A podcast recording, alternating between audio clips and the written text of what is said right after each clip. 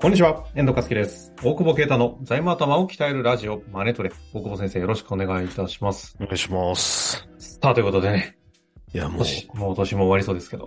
え、本当だよ。これ終わんのかな、今年。なんかもう、忙しすぎて。忙しい。うん今年のうちに詰め込められるのかどうかが、世の中止まるもんね、元旦とかになるとね。だから、まあ再生系もあるし、再生じゃなくてももう土砂回りは、もう土砂回りはもう超土砂回って300キロじゃ済まなくなってきたもんね。土佐回りってどういうことですか顧問先への挨拶という意味じゃないやい。いや、じゃなくて普通にスポット案件というか、新規というか。コちンなサルみ案に件どんなスケジュール感の土佐回りだったんですかいや、もう4泊5日で、もうなんなら、月曜の朝に、つくば行って、はい銀行つくば5校、5校回って、で俺おう腰今悪いからさ、もう、この間もね、パレスホテルで足引きずってましたしね。それでさ、車運転して、立ち上がりがやっぱ良くないんだよね。うんそうするとでも、金融機関近いからちょろちょろ車乗って移動して立ち上がって、挨拶して、15分ぐらいで終わってまた立ち立ち上がるから、ずっと俺、あ足引きずってて、で、本当はその後水戸に行かなきゃいけなかったんだけど、水戸で2校行かなきゃいけなかったんだけど、もう無理だと思って、腰あが、の腰が無理だからもう行ってくれっつって、俺は帰るっつって、つくばから帰ってきて、腰崩壊でリタイア。腰崩壊で。で、家帰って、風呂入ってちょっとなんかこうマッサージして、 その温め て。夜あ青森へ旅立つっていう。あ、そのままそのまま青森行っおて、ー青森一泊して、で、次の日函館入って、また、お。上に行ったんですね。はいヤクモ行って、ヤクも。ヤクモ、マニアックですねシャマンベイ、おシャマンベ室蘭、登別、で、登別泊まって、室蘭登りです。なるほど。東の方にちょっと北上してって。噴火湾をこうずーっと、はいはいはで、い。登別で温泉入って、ああもう常にちょうどよかあの、ったですね宿は温泉付きって、まあ、道民が多いんだけど、登別はちゃんと温泉宿取ってもらって、登別って道民あるんですね。あ、道民内普通の温泉宿。ああ、登別そうだよね。なんか酒が飲める露天風呂でさ。飲んでんの俺しかいなかったけどさ。持ち込み OK ってことですか持ち込みってことそこに頼めんの、うーん、そんなのがあるそうへえそう。で、で、次、白老に行って、であ、白尾室ね。蘭白老か。はい。で、室蘭戻って泊まっシャて、またおしゃまんべ行って、おしあれみんな戻るに日ね。本地図見てほしい。じゃないと意味がわかんないと思うから。で、おしそゃうでますんべね。。この、北海道のなんていうんですか、この、そうそう、ここう、んな、な、何、なんていうんですか、これ。一個噴火え湾。沿岸線。噴火、噴火湾か。うん噴火湾をぐーっと回って、別に海綺麗じゃねえなって言いながら、やっぱ沖縄って綺麗なんだよなってもうさ、5時間ぐらい走ってるから、もう言うこ、喋ることもないからさ、なんか。あ仲間内をね、横に乗っけてたんですね。で、戻って、おしゃまんべから、うんはいはい。今度電車で、札幌に、おー、やっとわ、これで終わおり。しゃまんべから電車乗るって自分の人生起きると思わなかった。まんべおくんっしていゃうまんべから札幌って2時間半とかですか2時間半ぐらい。うん、そうだよ、ね。しかもおしゃまんべ駅酒も売ってないからさ、早く、北海道のね、ちょっとちっちゃい駅、そう何も買えないっていう、ね。で、セブンまで7分で、みたいあなり。ますね。マリア乗るルまで15分しかないから、ダッシュで、角杯買いって。一旦かいい。だってほら、電波ないから、飲むしかないでしょ。いやー、わかる。仕事できないんですよね。そう。本当はズーム会議入るつもりだったんだけど、ごめん、電波がないっつって。ああ、そうだ。 そう。それで、新千と、次の新千歳から帰ってきて、みたいな。で、ぶっお倒疲れれて。様でした。で、お疲れ翌様週今度、また青森。なんで俺青森行くんやろうと思ったら、縁がありますね。いや、そう、寿司食いに行くっていうだけだったみたいで。おうアホだよな。いえ、寿司食いに行っただけ。や、でさもあ、一というこ応、とで、もう、え嘘だったよー、ヨタ話のタイムリミットは来ましたので、この辺りで終わりたいいとや、も思いうますが。それはダイヤモンド会になるわ。 それはなるわ、こんだけ乗ってたら。いや、そりゃそうです、ね。あ、な、関係い。ないか。しはいはいよん 4, 泊5日はほとんど飛行機乗ってないから。本当ですそね。う、だから変,、地べたですもんね変な思考だよね。岡玉空港に函館戻って岡玉飛ぶか、おしゃまんべから新電車で行くかどっちが早いかみたいなあこの、とそ考えのて話、地図見ながらじゃないと、ちょっとついていけないやつになりますんでね、ちょそうっねちょっとと見ていただきながらですけれども、さあ行きましょう。この続きはまた次回ということで。はいえー今日のご質問ですが、えー不動産の経営者の方、40代の方ですね、ご質問いただいております。ありがとうございます。さあ行きましょう。えーいつも楽しく拝聴しております。さて、はい YouTube において中小企業財務チャンネルなるものがありまして、その中で勘定科目内訳明細書について語っている回があります。そう面白いの、それ。これを主こ張、そうこれを主張するまで、えー科目内訳書がそこまで重要なものだとは思っておりませんでした。はいはいはい。えー大久保先生におかれましても、これは、ちょっと言葉悪いですが、これはクソだなと思う科目内訳明細書ありましたら教えてください。もし可能ならば、その番組をやってらっしゃる、えー森尾先生っていうんですかね、森尾さんをゲストに呼んでください。よろしくお願いいたします。ということでい知たらなだいきけどましたねなん。かそうあ、面識ないんですね。ないないない、知らないあ。ユそうですか YouTube とか見んから。 YouTube めっちゃ見てるじゃない ですか、ワンピースいのや、裏話財み務たのいな。 YouTube とか見ないでしょ。もそうだよね。。見るわけないですよね。 そうなんでももうそんなの見る人、そんなのじゃない。そういう、そういういい番組があってね、見る人がいいんだな。なんかあんまり想像したの。まあこの番組も財務の番組か。一応ね。一応ね。うん、土佐回りの番組ではないんですけれど も、気候みたいになってましたが、さて、内訳明細書。いやいや、内訳明細書ってなんかど、どんぐらい認識あんのかな、経営者でね。まあ税理士とかはもちろんし作ってるから知ってると思うんだけど、ほうほう。決算書にくっついてんだけど。あのー一応、今確認を番組の前にしなきゃと思って見たんですけど、うんああ、ああ、あるねってやつでした。多分一番最後についてんじゃない大体普通申告書があって、はいはいはい。決算書があって、で、内訳書があるのかなで、地方です税、ね消費税とか地方税があるのかはい。これ順番そうなの決まってるんですね。決まってない。はだからうちは決算書が一番上で、はい次に内訳書つけてる。だって申告書なんて読めないでしょ 経営者。だからそんなの一番上にしてどうすんだと思うじゃん。埋もれちゃうじゃん。という気遣いなんだけど。あ、なるほどね。てか俺が見ててめんんどくさいもん。申告書なんて俺も見ないから別に。申告でもその書ぐらい、この方がおっしゃる通り、この内訳明細書っていうのはやっぱり大事、見るよってことですね。見る見る見る。うん。で、うん。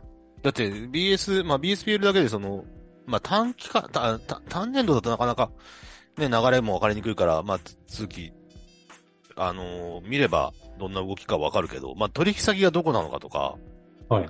あのーどこに預金があるのかとか、ままああ、そそれはの、銀銀行、どこの銀銀行なのまあかだとか。二つだから結局目線があるとすると、やっぱ税務署が見るっていう、まあ一応これ義務なんで、法人税の。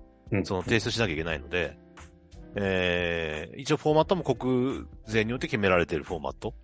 あ、なるほど。はいはい。だから、まあだから税務署のために作ってんだよね。なるほどあね。だる意か味ら税務署目線でのちゃんとまとめをしなきゃいけ税ない。務署もわかんない。ないがどこと付き合ってんだとか、やっぱりデデータ取りたいわけじゃん。うんうんうん。うん。で、えっ、と、ただもう一人だからき、もう一人というか、一方で金融機関も見るわけだね。なるほど。そうすると金融機関から見てどうかっていう目線の方が実は重要なんじゃないかっていうのが、僕らがかん、僕らも考えてるというか、その、だってまあ税務署出してくれいいから、調そうあいつ達らに目線でどういう内訳明細書を出す方が、まあいいっていうのも変ですけど、うん。いやでそもの視例点えがあ、ると。例え ば俺これ恥ずかしい話だけどさ、あの、ススタッフと、あの、昔お客さんの決算報告みたいに言ってたことあって、行った時にさ、メインバンク行ってんのにさ、内訳書の一番上がメインバンクじゃねえんだよ。いや、お前そこはメインバンクなんでお前3番目ぐらいあってんだよみたいな。え、え、ちょっと待ってください。今の話は、えっと、内訳明細書の作成をしているのは基本的には税理士の先生という理解であってます。そうそうそうそう。ああ、税理士がセットで作るよ。あ、じゃあ、う大久保先生としては、おいお前、なんでいや、そうそう。いや、そんなに。に怒りはしないけど、普通ちょっと嫌だよね。自分がだってね、ナンバーワンだと思ってるのにね、なんか中途半端はいはい3番目にあるみたいなやったらちょっと嫌でしょ。となるか、ほどまあそれは別に感情的な問題であれだけど。まあ、うん今でも打ち上げ書、フリーとかでね、自動でできるからね。ボタンでね、ポチポチやっていくと、どの項目出しましたって選んでできできますよね。そうそう。それで、それでこう金額順とかになってると思うんだけど。うん、うん。まあどっちでもいいけど、大体普通金額順に並べるよねとか思ったりしないなんか。どこが大きい取引先だろうとか見るあいうえお順では並べないですよね。並べないでしょ。だから、売掛金見たときに、どこ、主要取引先どこかなって目線で見てるわけで、はい主要はい仕入れ先どこかなって。そういう意味では、だから、金額順に並んでるべきなんだろうけど、うん。まあそうじゃないケースもいっぱいあるよ。だから、なんでも、なんていうか、うん。で、一番俺初めに気づいたのは、その、そ、そんなの昔はその気にしてなかったというか、あの、えっ、と、こ再生のコンサルでやってた時期はさ、だって、まあ大体クソだから全部。その、 なんか別にさ、でもさ、金利のパーセントとかをさ、すごい書いてんだよ。金利のパーセント。あはの、い金利のパーセントというか、金融機関ごとにいくらみたいな。はあはあは書かんでいいやん、みたいな。書いたらだって、なんかバレちゃうじゃん。そんな手の内明かさなく、だから二つあって、あ。ああ、開示した方がいいいいフェーズの企業うんと、うんうん。その、いや、隠して交も渉いい、フェ交ー渉ズ要があ件る。として出すそう時と。そうそうそう。なんか、ちょっともう再生フェーズとかなのも全部こう、ね、つまびやかに出して、金融機関にもう嘘つないから教えて、まあ嘘もないんだけど、別にあと、強気でさ、どこでも貸してくれるときにさ、な自分の手の内そんな晒してもしょうがないじゃん、みたいな。ああ。ところもあるから、一概には言えないなと思うんだけど、ただわざわざね、そんなか銀行ごとの金利拾って、まあ、書く欄はあんだけど、うん。書いたところで、まあ、すげえ安い時は書いていいと思うよ。その、わかんないけど0.0いくつですみたいなね。はいはいはい。でもね、その2.5ですみたいな書いたらさ、もうこう高く貸せるやんって思っちゃうじゃん。 ん。君にあげられそうみですたいなこととか。だからその、目線、やっぱな、ないよね、税理士は。その、何も考えないで作ってるケースがほとんどだから、付属資料として。そっかそっか、基本的に税務署に出すための目線で作っちゃってるんで、そそうそうそうそうの調達とか考えた時の目線がないんで、結構いざ出すと、おいおいっていうものになっちゃってることが多いと。そう。そういう話なのか。そう、だから、うん、なんか、より丁寧に、だからすごい真面目な事務所とか、すごい全部のこう住所入れたりとか、うん、うん。あの、なんで家賃とか、うちのお客さんで50支店ぐらいあるところの家賃とか全部入れてんの、毎年。もう、別紙明細でいいよ、みたいな、なんかも う、会社保管にしろよ、みたいな。なんでそんな真面目にややってんのみたいなさ。ああ。そのなんか悪いフェーズだったらまだわかるけど、はいはい。だから正直うちも取引先の住所が入れてないよね。入れた方がいいっていう人もいるけど、別に、いそんなの調べればわかるわけですもんね、一うんう日、ん、うんで、それ入れるのに結構コスかかるしね。言葉わかりませんが、絶対明示的なものと別に、そ、そこはこう曖昧になってる部分はいっぱいあるわけですね。だからどう作るかあもーぜ結構委ねられてると。で、別に埋まってないからペナルティがあるとかでもないし、あ、そうなんだ。なだってうん在庫の明細をかけないじゃん。別紙明細で。会社保管しか書けない。なるほどね。うん。だから土地、全部土地とかは。土地は住所書くんじゃないあ、そういうことか。住所ね。あ、住所というか地番とかそう。あーでも土地は土地持ってるってわかるからさ、銀行もバカじゃないから、まずそれで見ま打ちす上げ商品に土地乗ってないから、土地持ってると思いませんでしたらバカだと思うよ。あーだってけ、それはさすがに決算書に載ってんだよ、土地って。はいはいはい。だからそれがどこにあるか書いてないっていうのは不親切ではあるけれども、あ逆に言うとそういうものなんですね。 決算書に載ってるけど、打ち上げ明細書に載っける義務はなかったりするんで、あれないじゃんっていうのはあるってことどこまでかわかんないけど、でも別に、例えば銀行に知られたくないなら書かないかもしれないじゃん。強気な企業。なんでお前にそんなこと言わなきゃいけないのみたいな。だあからフェーズによるよ、だからね。ーなるほどね。うだから目的と戦い次第なわけですね。ん。そう、フェーズと目的と、ただ銀行が見てるよってことは理解しした方がいいっていうのと、あとその、これは日本語だから、日本語経営者が見ろよって話だよ。知らないすぎんのよ。まあ説明してない方も悪いけど、うんうんやっぱ確認するよ、するべきだよね。その、だって自分の会社の打ち上げとして外に出るすも文書だから、そうすると、そこにさ、なんか、まあ、書いて欲しくないもんとかもあるわけ、あ、あまあ、わかんないけどね。なんかその他でいいじゃんみたいなさ。うん。ああ。まあ、その他多すぎると怪しいけど、その他なんに、ああ、なるほどね。そなのな他んかにそう売掛金とか突っ込んでたら意味わかんないですもんね。それもそもそも意味わかんないから、うんあの、なかなかないと思うけど、論外論外だけど、うん。うん。なんかバカ丁寧に作りすぎてるケースの方がでも多いのかな。まあでもいずれにしてもその、だから経営者が打ってなって見ないかもしれないけどさ。自分の会社のめ明細が書かれてるわけだからさ。まあわかんないけど、と例えば知られたくない取引先とかね、あのどういうシチュエーションかわかんないけど、銀行に知られたくない取引先と会った時に普通に乗ってるよ、多分。 知らないけど見てないから、し乗ってるよっていうこう話で。いうことね。だから決算書と打ち上げ書は見れるから、申告書は分かんないと思うよ、難しくて。まあ、そう、そういう難しくしてるから税理士がね、飯食えるわけだから。あの、だこの YouTube の方、一応、一応私確認したんですけどうも、んあの、BS と PL 見れば企業がわかるってよく言うけど、うんそんなんわからんよみたいなざっくりですよ。もちろんもうちょっと綺麗に言ってましたけど。それはセンスがないんじゃないで、 あちょちょちょちょやめてくだ さい。違うのいや、で、見 るのは、敵かどうかも分かんそない。の BSPUL とかは、まあ、感覚値で言えば5%ぐらいしか情報わわからないですよと。で、よよっぽど内訳明細書の方が、あの、大事みたいな論まあ点まもあありまあましまたあけど、。で実情際どう報は、うん、5%ってことはねえと思うけど。80%ぐらい分かると思うけそうかど。いや、分かんないけど。こうれ んまあでも大事なこののは流大れ事だだよとゲストは呼ばない、あの、お呼びしない方が良さそうな他誰か知らないからいいんだけど、別に。 いやいや、あのー大事は大事だから、ちゃんと見て、うんうんだって、だから日本語だから、この情報書かなくてよくないとか、これもうちょっとちゃんと書いてよとか、なんかそれは言えるよねっていうのが、あの経営者に対して思うよね。なるほど。だだかからら、あまり税理士に委ねすぎてると、要は実際に金融機関に見られたりするので、そそううそれで非常にマイナスになることはあそうる。でそこ、そこ見ると社長への貸付金って貸付の欄があって、そこで金利取られてることに初めて気づくっていう社長も多いからね。あー社長これ金利払ってんだっつって、え、そんな知 らないよみたいな。税理士が勝手に計算してるから、 利利息をね、でもそれは払いますよね、貸付金あれば。税理士の先生は当然計算しますもんね。でも言うよね、普通ね、社長にね。だって、言わないで。え言わないこれ払ってんのって。あ言わい。ないのか、言わないんじゃない多分、ま、まあ、ずっとあるし、そういうこと未払い計上して、また借り入れが増えるって、福利でな増るえていほくどと。。気をつけた方がいい。